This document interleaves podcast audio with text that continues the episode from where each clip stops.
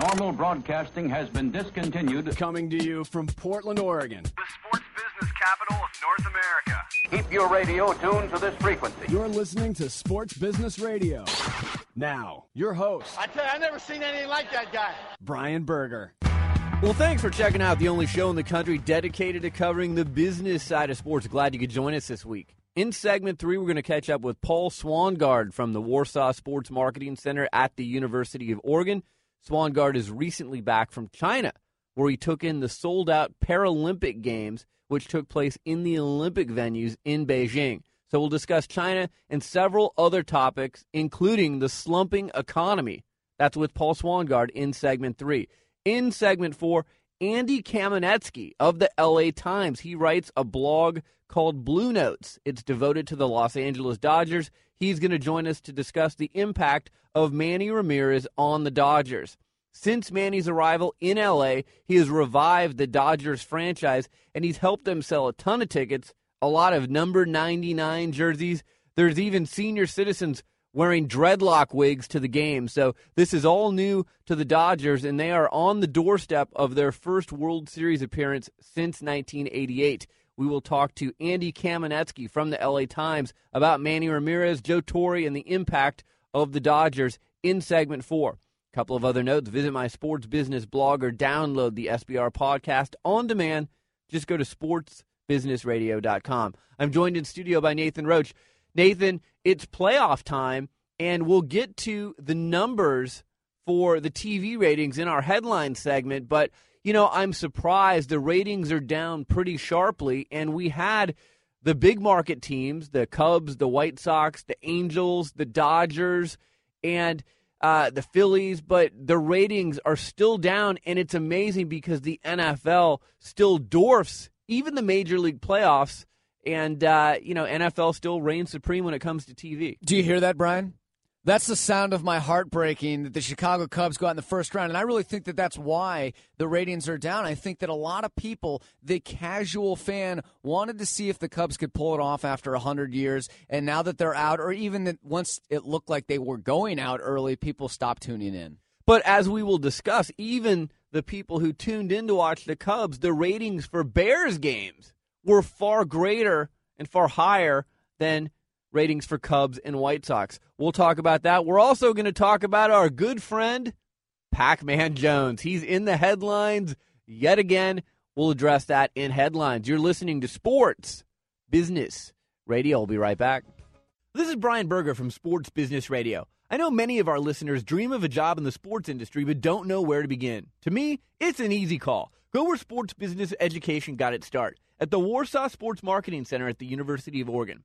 As the first business school in the country to offer undergraduate and graduate programs themed around this multi billion dollar industry, the Warsaw Center offers a unique blend and strong general business training, sports business curriculum taught by industry experts, and rich out of classroom experiences, including real world consulting projects, study tours, and internships. With a strong industry and alumni network and a staff dedicated to accelerating your career, the Warsaw Center has a proven track record of placing students in teams, league offices, corporate sponsors, marketing agencies, sports media, and sports shoe and apparel firms. But like any elite team, there's only a few spots on the roster. To learn more, visit sportsbusinessradio.com for a link to the center's website. The Warsaw Sports Marketing Center, passion, integrity, and leadership in sports business education. Back to Sports Business Radio with Brian Berger. It's time for this week's Sports Business Radio headline, sponsored by the Warsaw Sports Marketing Center at the University of Oregon. Visit warsawcenter.com for more information. Headline number one The Major League Baseball playoffs are upon us. We're now into the League Championship Series, and the first round, Nathan, down 27% from last year on TBS. Now, a lot of people argue that, well, TBS, people don't find TBS because it's not network. It's not like Fox, or it's not even like ESPN. It's harder to find. It's not on as many cable systems. But I disagree with that. And I think in this day and age, you can find TBS if you want to find them. I think they're on as many cable systems as ESPN. And TBS averaged a 3.2 cable rating. That's about 4.3 million viewers for the 15 games in Major League Baseball's divisional series. And as we said in our first segment, you know, there were some good teams involved from some big markets. You had the Cubs, you had the White Sox, you had the Los Angeles Angels, the Dodgers, the Red Sox, the Phillies. I mean, really, the only small market team is Tampa Bay. So to see that the ratings are down 27%, I would be concerned if I was TBS and Fox and I'd be concerned if I was Major League Baseball. Well, concern. I, am shocked, frankly. I mean, if you look at the teams that started in this, you mentioned the Cubs, you mentioned the Red Sox. Those are two of the most iconic teams in baseball. And if the Yankees had made it, that would have been the only other team I would have added. But the fact that you had these huge, big market teams with a huge following and the ratings are down that much is absolutely shocking to me. Now, if you look at last year, yes, it was on Fox coming into it. But look at the game they had, the playoff game uh, with the Rockies winning to make it into the playoffs. I think a lot of people jumped on the Rockies bandwagon, and a lot more people tuned in. Well, and the other thing that's pretty astounding, and it just shows how much the NFL reigns supreme, is last Sunday we saw some of these baseball games go head to head with the NFL games. And the NFL games, by a two to one margin, outdrew and outrated Major League Baseball games. So, for example, the Phillies Brewers played and they went head to head with the Falcons and Packers. And it's not that compelling of a game. It's not Packers Bears or anything like that. And Falcons Packers uh, drew a, a 28.7, and the baseball game had a, a 12.7. So, I mean, basically, again, NFL is doubling what Major League Baseball's playoff ratings are, and we're talking regular season games for the NFL. Well, and look at Chicago. You know, the Rays and the White Sox from Chicago played in game three of the ALDS, and that game got a 9.6 rating. And then you compare that to the Bears Lions games, which gets a 21.9 rating. Those are both teams from Chicago, one of which is in the playoffs. Right. So, again, Bears reign supreme, even though, you know, the Bears are having a decent season, but it's early in the season. Yeah. It's the first quarter of the season, and you would think that people in Chicago, if they had the choice, would be watching baseball, playoff baseball, instead of the NFL, but it's not the case.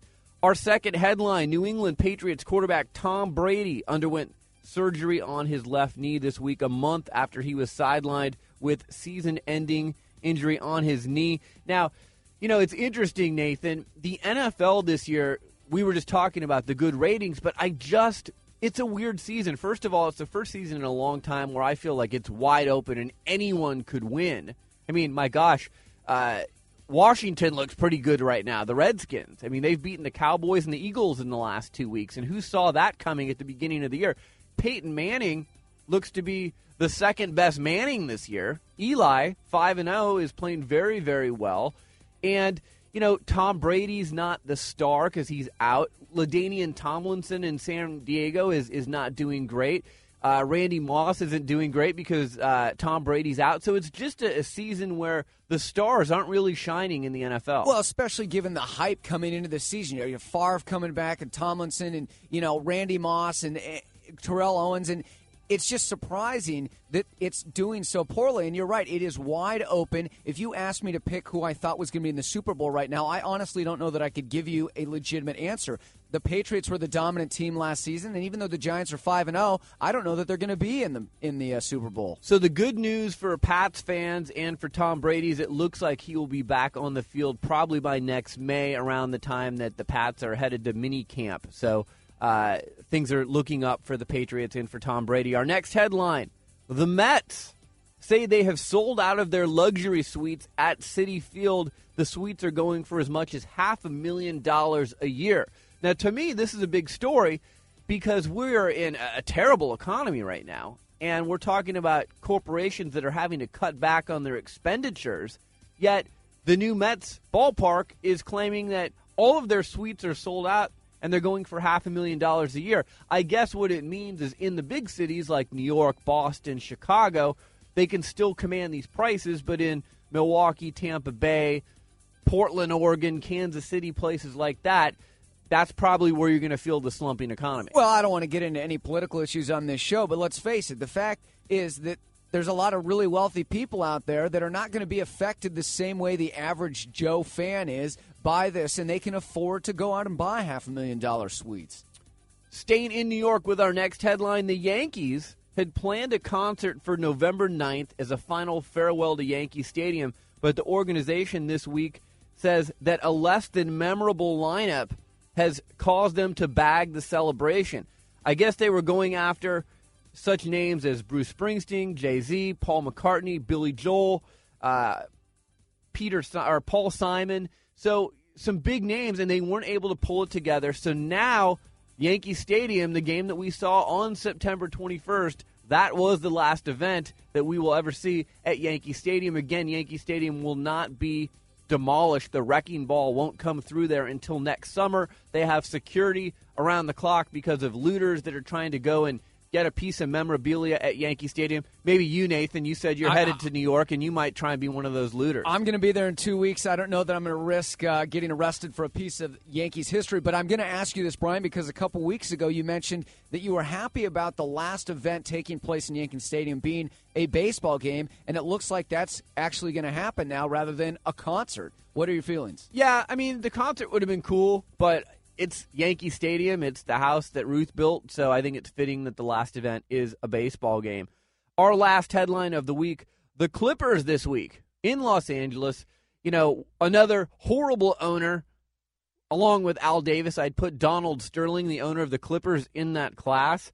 And after being around since 1986, GM Elgin Baylor was dismissed, and Mike Dunleavy is now going to be the GM and coach of the Clippers. And we've seen how well it works out when uh, people try and be the GM and the coach. Like, never. It doesn't work Like out at all. Isiah Thomas? Isiah Thomas, Pat Riley has tried it, Larry Brown has tried it, numerous people have tried it, and it usually doesn't work out very well. I don't think it's going to work out very well in LA, but I guess you have low expectations anyways. People aren't expecting a lot from the Clippers. All right, our old friend Pac Man Jones is back in the spotlight this week, and we have a little special segment that we like to do when our good friends are in trouble in the sports world.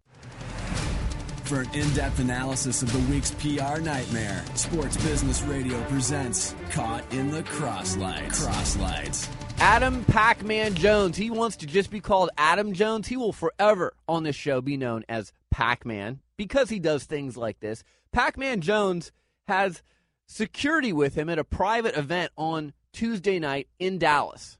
And I guess he and his security guard are joking around a little bit. And the security guard is an off duty police person who's part of the security duty assigned to Pac Man Jones because he has so much attention on him because A, he's a Dallas Cowboy, and B, he's been in trouble with the law 13 times before. So he and his security guard get into a physical altercation that spills into a women's restroom and they do damage to a mirror. Now, this week, Jerry Jones had a press conference, and Jerry Jones, there's a lot of good things about Jerry Jones, but one of the worst things about Jerry Jones is that he has always enabled trouble athletes, whether it's Michael Irvin, whether it's Pac Man Jones. Deion Sanders, even? Yeah, and and he enables them. He turns the other cheek. There's no disciplinary action coming down from Jerry Jones against Pac-Man Jones here, and Pac-Man Jones causes a black eye and a distraction for the organization this week. And Jerry Jones turns the other cheek, and then he thinks that Pac-Man Jones isn't going to get in trouble again, and there's not going to be time number 15. I think Roger Goodell, the commissioner of the NFL, needs to step in and uh, reprimand Pac Man Jones and say, look, you're on a short leash, buddy. You better shape up, or I'm going to suspend you yet again. I'm sick and tired of these owners like Arthur Blank, who enabled Michael Vick for so long. And now Jerry Jones is enabling Pac Man Jones. These guys aren't worth it. Well, yeah, and if it was a race between Ricky Williams and Pac Man Jones to see who wins the most Caught in the Crosslights awards, it'd be a dead heat right now. But Pac Man Jones is he's a virus to any team I think he's with, any organization. Letting him back into the NFL was a mistake, the same way that letting Ricky Williams back into the NFL was a mistake, and it's such a waste of talent. That's the biggest disappointment about both these players. Both players are very talented. It's a complete waste. I have no sympathy at all for Pac Man Jones. He goes into a Las Vegas strip club, makes it rain. There's a altercation that breaks out, gunshots are fired, and there's a bouncer that's paralyzed today while this guy goes out and makes millions of dollars. I will always have a problem with that. All right, coming up next, Paul Swangard, the managing director of the Warsaw Sports Marketing Center at the University of Oregon, just back from China. We'll talk about that. We'll also talk about the slumping economy That's coming up next. You're listening to Sports Business Radio. Sports Business Radio talks to the people who call the shots in the world of sports. My guest is Dallas Mavericks owner Mark Cuban. Let's go back to the year 2000. The year before you bought the Mavericks, they were 40 and 42. Fan interest was pretty lukewarm. When you bought this team, what did you see in this team? What was the potential that you saw to get them to where they are today? Probably none. Brian Berger goes one on one with the biggest names. My guest is Dr. Myles Brand, the president of the NCAA. I think the reason why we have a BCS type system in Division 1A and elsewhere we have playoffs is that the schools in Division 1A feel that the regular season is the most important aspect of football. Read the Sports Business blog and listen to SBR on demand at sportsbusinessradio.com. See, I think that's the big thing. Sports Business Radio, Saturdays or online at sportsbusinessradio.com. This is Sports Business Radio. We are back, and I am joined on the phone by our good friend Paul Swangard from the Warsaw Sports Marketing Center at the University of Oregon. Paul, thanks for making time for us. Always great to be on, Brian. Thanks. So you're just back from China. I'm sure you got a little bit of jet lag, but uh, tell us about your trip out there. I know you uh, took in the the Paralympics, and they used a lot of the Olympic venues. Tell us about that.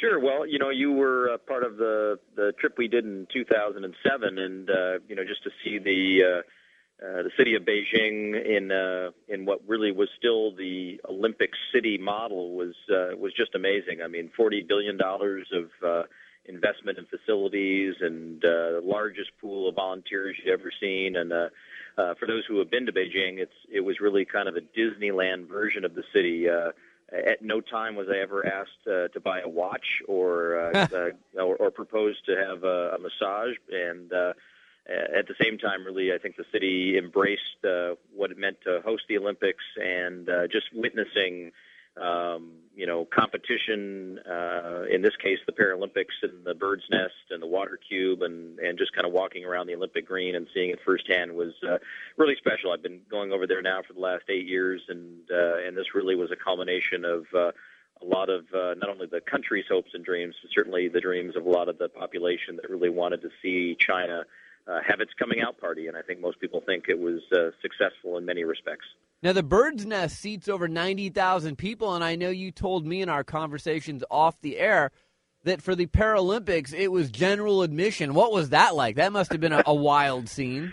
Well, anyone I guess who's been to a festival rock concert can uh, can relate. It uh, you know it was special for for most and, and a lot of us who watched the regular Olympic Games uh, watched and also heard about some of the issues related to empty seats in the venue. In this case, it was really about uh, the citizens of Beijing and also the citizens of China having an opportunity to go. And when they when they you know gave tickets out, they didn't give any more tickets than there were seats in the venue, and it was really remarkable to see how every person who got an opportunity to go to an event um, saw that as uh, you know a, a unique opportunity and went and cheered and had a great time. But um, when you don't have an assigned seat and you're fighting 90 in this case, 90,999 other people for wow. that seat. Um, it creates some interesting issues, and uh, at the same time, uh, was just a wonderful atmosphere. And uh, and you know, when you saw a Chinese athlete compete, um, you really saw uh, you know the, the kind of home field advantage that uh, you know you can only have in a in a home country in an Olympic Games. Well, while you were visiting China, I'm sure you were paying attention stateside. The U.S. economy was falling apart and we were losing trillions of dollars in the stock market. And obviously, Paul, this has an effect on the sports world.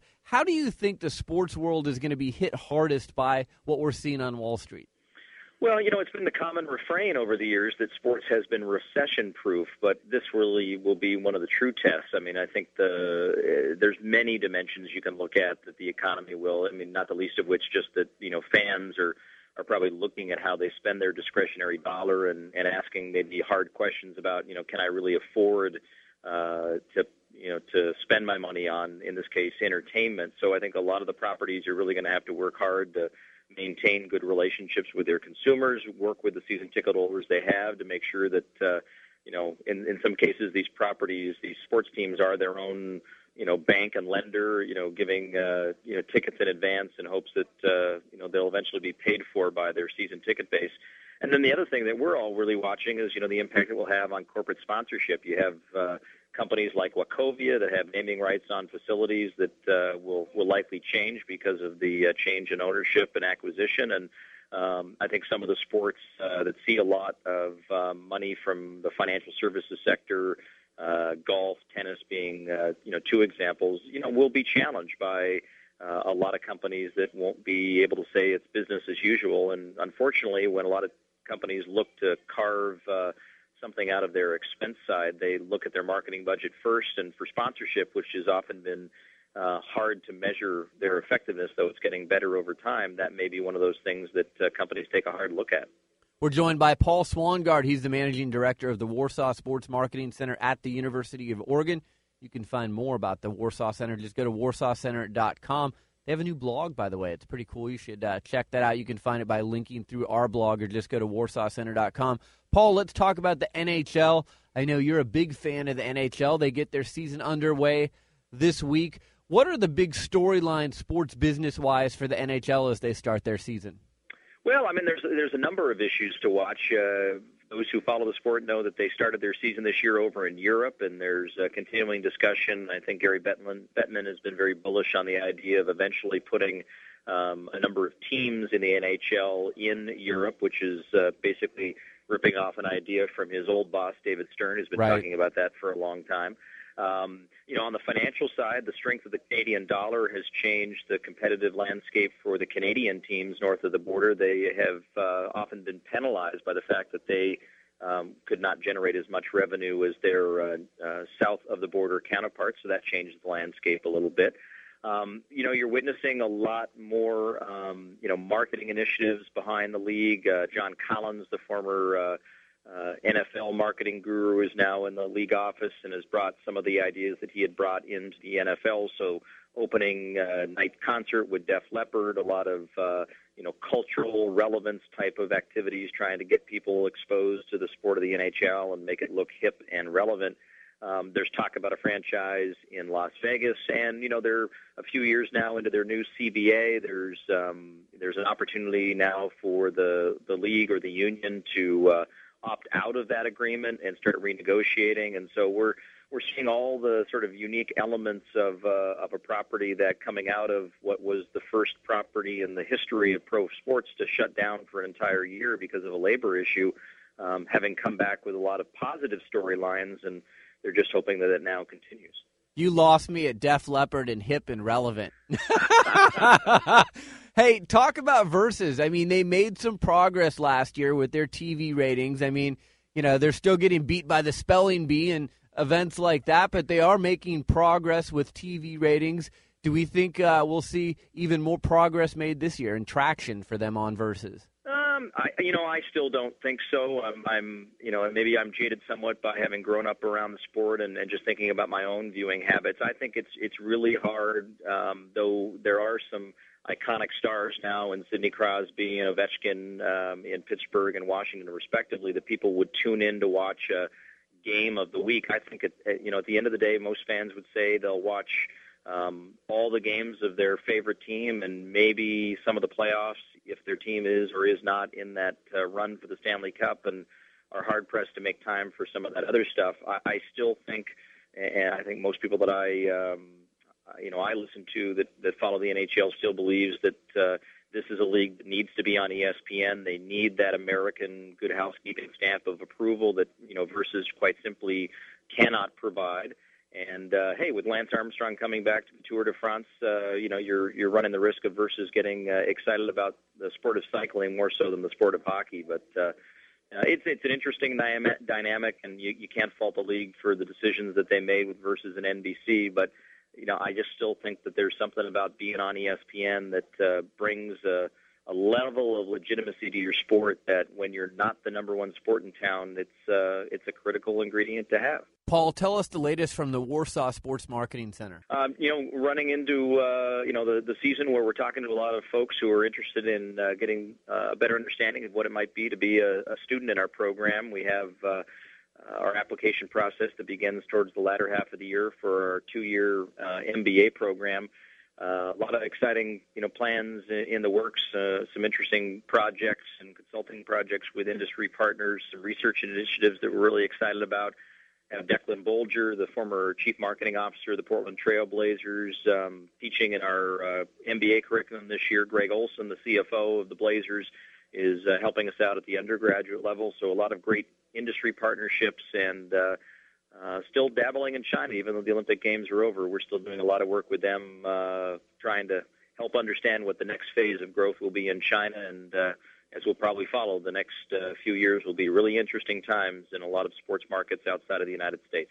No, you're definitely correct. And in our neck of the woods, 2010, Vancouver, uh, you know, that's going to be interesting to watch the Winter Olympics there. Paul, always great to catch up with you.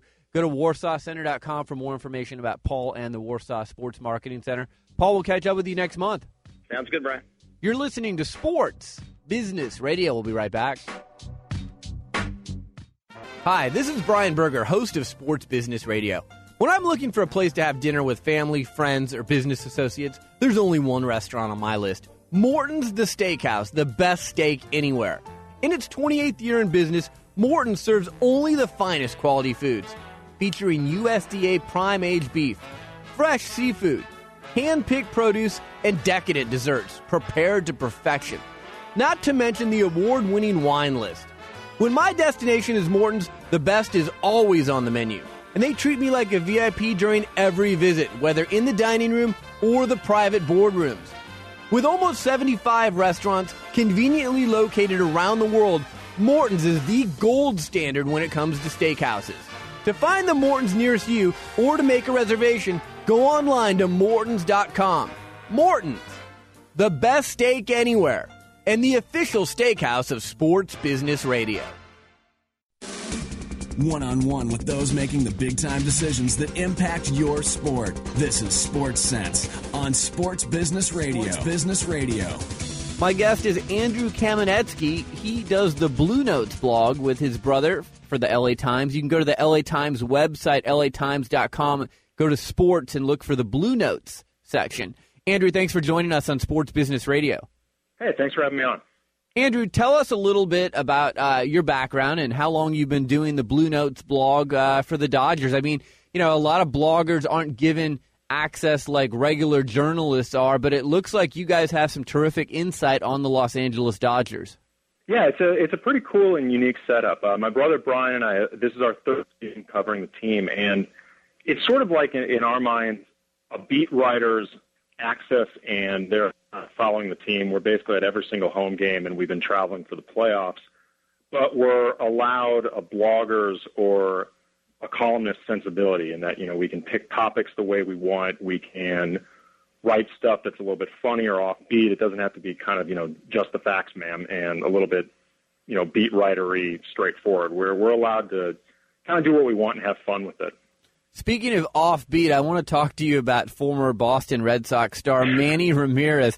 I mean, what an incredible addition he's been to the Dodgers since arriving in LA on August 1st. He's hit 397 since joining the Dodgers, 17 home runs, 53 RBIs, and 187 at bats. He's got a 489 on base percentage. Have you ever seen a player put a team on his back like Ramirez has over the past few months with the Dodgers? You know, it's interesting. I, to me, it's not even so much about the way he has put a team on his back as the way he shaped the team almost in his own image. This Dodger clubhouse and this a whole, very workmanlike, very serious, and I think in a lot of ways really needed of energy and sort of that reminder and permission really to have fun with it and to enjoy themselves. And with Manny, I think came that latitude that, that that they were allowed. You know what? Go out there, play baseball, and actually have fun. And for all of them, I, I think it feels like a a leash or a vice grip has been taken off all of them because the, the clubhouse is literally night and day different, and that happened the at the minute he showed up. I mean, the first minute when he put on pregame music on his iPod. Yeah, I mean, it's interesting because Joe Torre, obviously a pretty buttoned up guy, very professional. Don Mattingly, Larry Bowa, you know, and then you bring in Manny Ramirez, who's kind of the, the class clown and just very uh, loosey goosey, but boy, can the guy rake. And and like you said, you can see a noticeable difference. It, it just looks like the team is playing so much looser uh, and and having fun a lot more, and it seems like the results have been uh, very worthwhile. Obviously. Well, the one thing Joe Torre has talked about, and you know, I think he's never been wild about pregame music. Certainly, Manny's hair is not to his, you know, it's it's not his first choice for cuts. But I think you know, Torre has said repeatedly, and I think this is one of the reasons that he kind of down with what Manny does, is that Manny's pregame preparation and his approach to at bats and the game itself is among the best he's ever seen. And he's at the cage early. He's always got a plan every single at bat.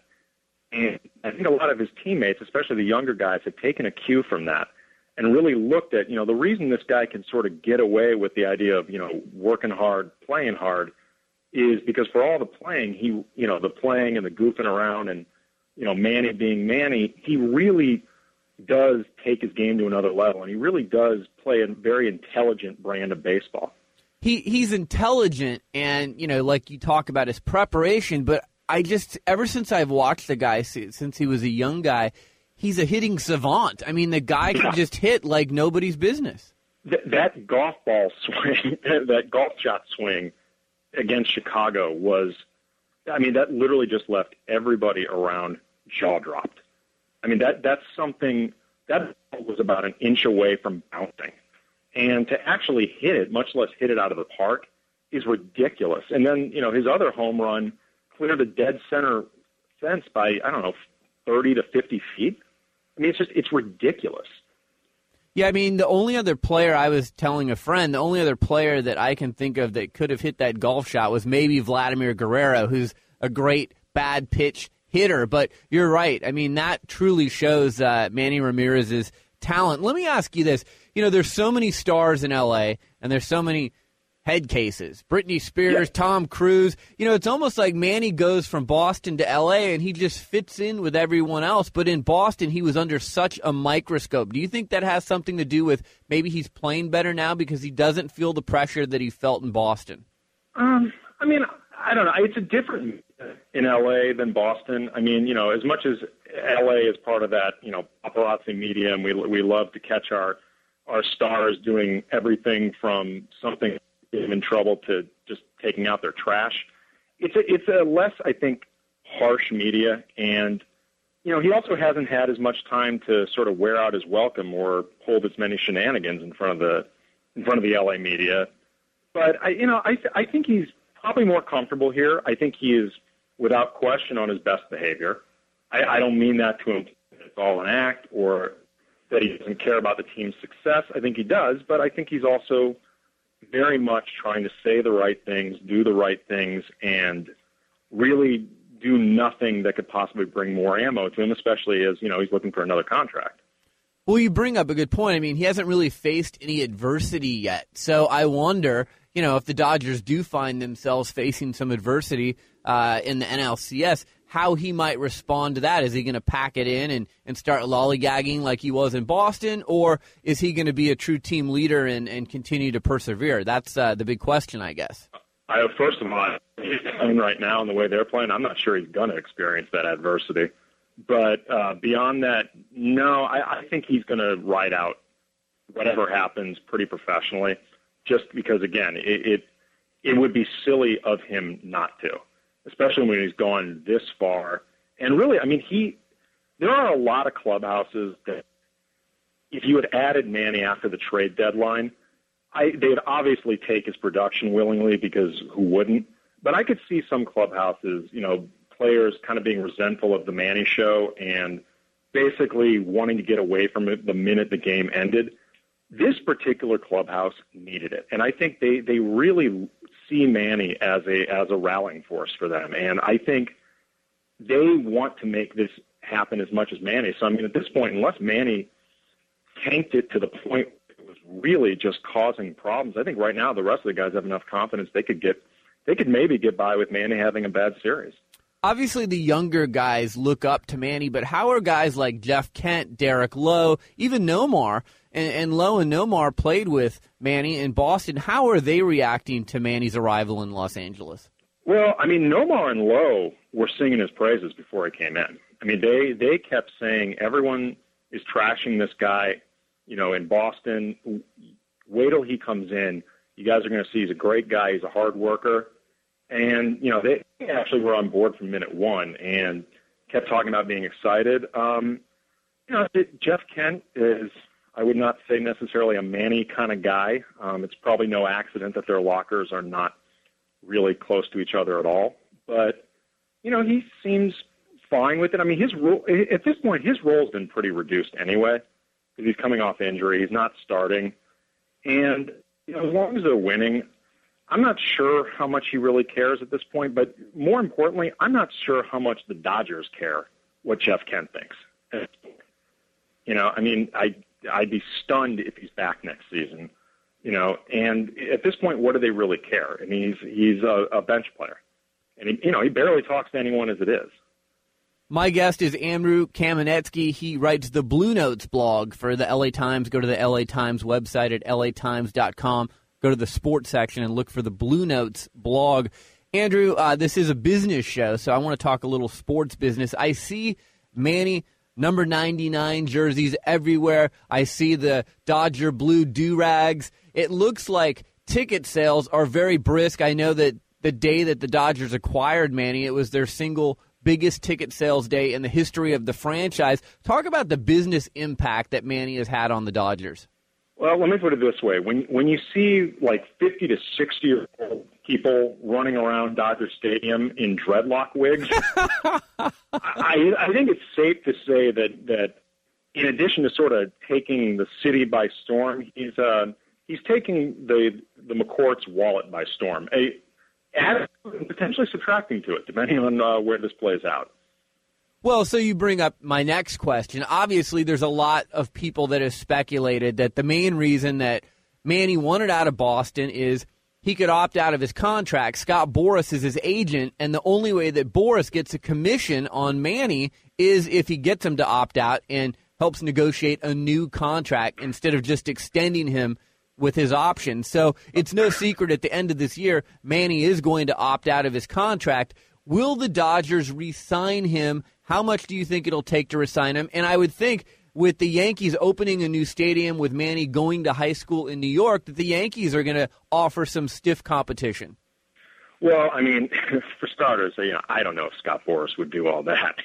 He's never really seemed like a guy who would uh, try to do such a Machiavellian type thing. Yeah, right. But uh, yeah, um, I, I'm among the cynical there too. Yes. Um, in terms of re-signing him, I think the Dodgers have to. I mean, for a couple reasons. First of all, if they don't re-sign him, on you know, as far as on the field, they got to find that production again. They have to find another bat. It was it's pretty, you know, it's pretty starkly obvious how much different that team was with his bat and without it. And I don't know if they're going to be able to find a better bat.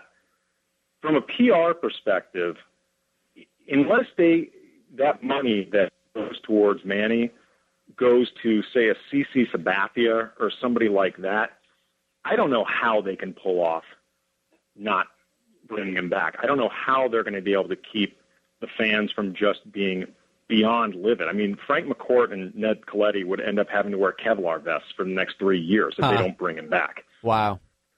I mean, he is enormously popular. I, I have, in the three years that I've spent covering this team and you know, the two or three years before that being around them, various work my brother and I did for uh, ESPN magazine, I've never seen the stadium that electric during, as during his at bats. I mean, it, it's there's an energy. It's literally like a rock star is taking an at bat, and aside from the fact that I think that pays for itself, just it's going to be very difficult for Ned Colletti to reassure Dodger fans that he really is the guy to be GM, or that for Frank McCourt to reassure some of the skeptical fans that it's not just about the bottom line, that he's not out in this just to make a dollar if they don't bring him back.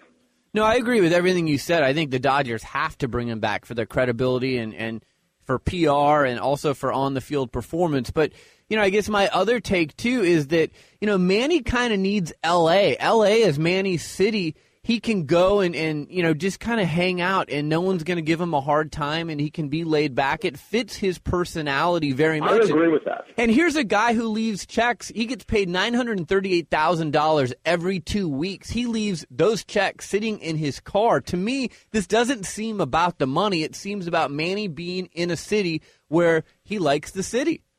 Well, I, I think it's a little bit about the money. I, I mean, well, for Boras, it's about the money. No, I, I, you know, I mean, I think a lot of athletes, you know, they often, they often take money as a sign of respect. And you know, I mean, Manny had talked before he left about the, you know, the Red Sox not valuing him, not dis, you know, disrespecting him, and, and along those lines, it wasn't about money. But I think these guys all sort of look for different ways to find themselves slighted. I, I, I would agree with you that Scott Boras cares about the money more. I mean, I, I I don't care which of his clients you're talking about. Scott Boras cares about the money more. But, you know, I, I don't think Manny is indifferent to what they pay him. No, I, I he was jo- I, I mean, was joking. My point was this, I guess, Andrew, is that you know if the Yankees offer Manny twenty two million dollars and the Dodgers offer him twenty, so all things being pretty equal, I think he'd rather be in L.A. where the media scrutiny isn't nearly what it is in New York. Instead of you know he'd sacrifice that two million dollars for the more comfortable lifestyle in L.A. That may be true, and and I think he has enjoyed the LA media a lot more than he's enjoyed the Boston media. That being said, if the Yankees offer him 22 million and the Dodgers don't offer him 22 million, they're idiots. Right. I mean, they, there's no excuse for that. Well, it should be interesting, and I really appreciate you taking time here on Sports Business Radio to just uh, kind of bring our national audience into Los Angeles and specifically into uh, the business of Manny Ramirez and the impact that he's had on the Dodgers since his arrival in LA on August 1st. It should definitely be an incredible NLCS to watch. Uh, again, you can go to the Blue Notes blog, go to the LA Times, latimes.com, go to sports, and look for the Blue Notes blog. Andrew, thanks for joining us on Sports Business Radio. Absolutely. Thanks for having me on. You're listening to Sports Business Radio. We'll be right back.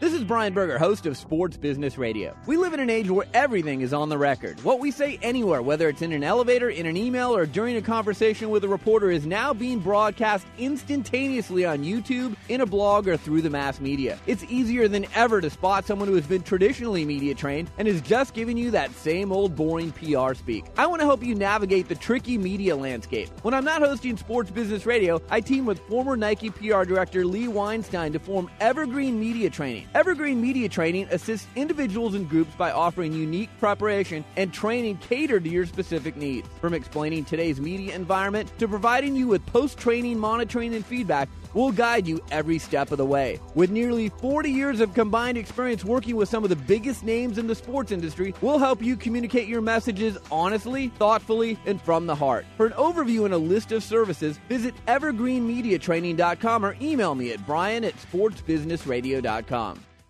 The website is sportsbusinessradio.com. Back with our final segment on this edition of Sports Business Radio. Sprint Cup drivers Carl Edwards and Kevin Harvick were involved in an altercation on Thursday in the Nationwide Series garage at Lowe's Motor Speedway. This, according to multiple sources and witnesses. Uh, I guess Edwards approached Harvick in the garage stall that housed Harvick's number 33 Chevrolet and engaged in a conversation. Following what a witness called a heated discussion, Harvick turned to walk away, and Edwards grabbed him by the shoulder, spun him around, and the two wrestled a little bit. Now, Nathan, this sounds like a much better fight and matchup than the MMA matchup that we saw between Kimbo Slice and Seth Petruzelli, who, by the way, was a last second fill in to fight Kimbo Slice. And that event was on CBS, and it lasted all of 14 seconds. Well, that's because the NASCAR fight was actually a real legitimate fight. I'm not taking anything away from MMA because I enjoy watching it, but I have this feeling that that fight was staged. This guy was an amateur compared to Kimbo Slice and came in there and beat him up in less than 30 seconds. That's ridiculous. 12 punches. 12 punches. Done out. This guy's supposed to be the toughest guy in in MMA. I don't believe it. I'm I'm thinking it's leaning more towards professional wrestling now, WWE. Well, Kimbo Slice is done. I mean, he's lost several matches now. You know, it's almost like uh, he was the Manchurian candidate. You know, he's this guy that was created to be uh, a big draw for MMA. He's been put on YouTube. He's been put on all these blogs. He looks like a weirdo. Oh, he's he got looks the mean, I mean, man. He, he looks really weird. Um, and now he gets his rear end kicked in 14 seconds, 12 punches. I don't remember a boxing match, an MMA match, or anything lasting only 14 seconds. That's probably why MMA ratings on CBS are dropping as they are. Want to thank our guest, Andrew Kamenetzky with the LA Times. You should read his Blue Notes blog about the Dodgers. Just go to latimes.com. Paul Swangard from the Warsaw Sports Marketing Center, our show staff, Nathan Roach, Bobby Corser, Josh Blank, Darren Peck, Ron Barr, James Harris, and Doug Zanger. Our sponsors, Morton's The Steakhouse, the Warsaw Sports Marketing Center at the University of Oregon, ProTrade.com, and Evergreen Media Training. A podcast reminder you can catch our show on demand via podcast every week. Just go to sportsbusinessradio.com and click on the podcast page. You can also find us on iTunes. I'm Brian Berger. Enjoy your sports weekend, and we'll talk to you next weekend right here on Sports Business Radio.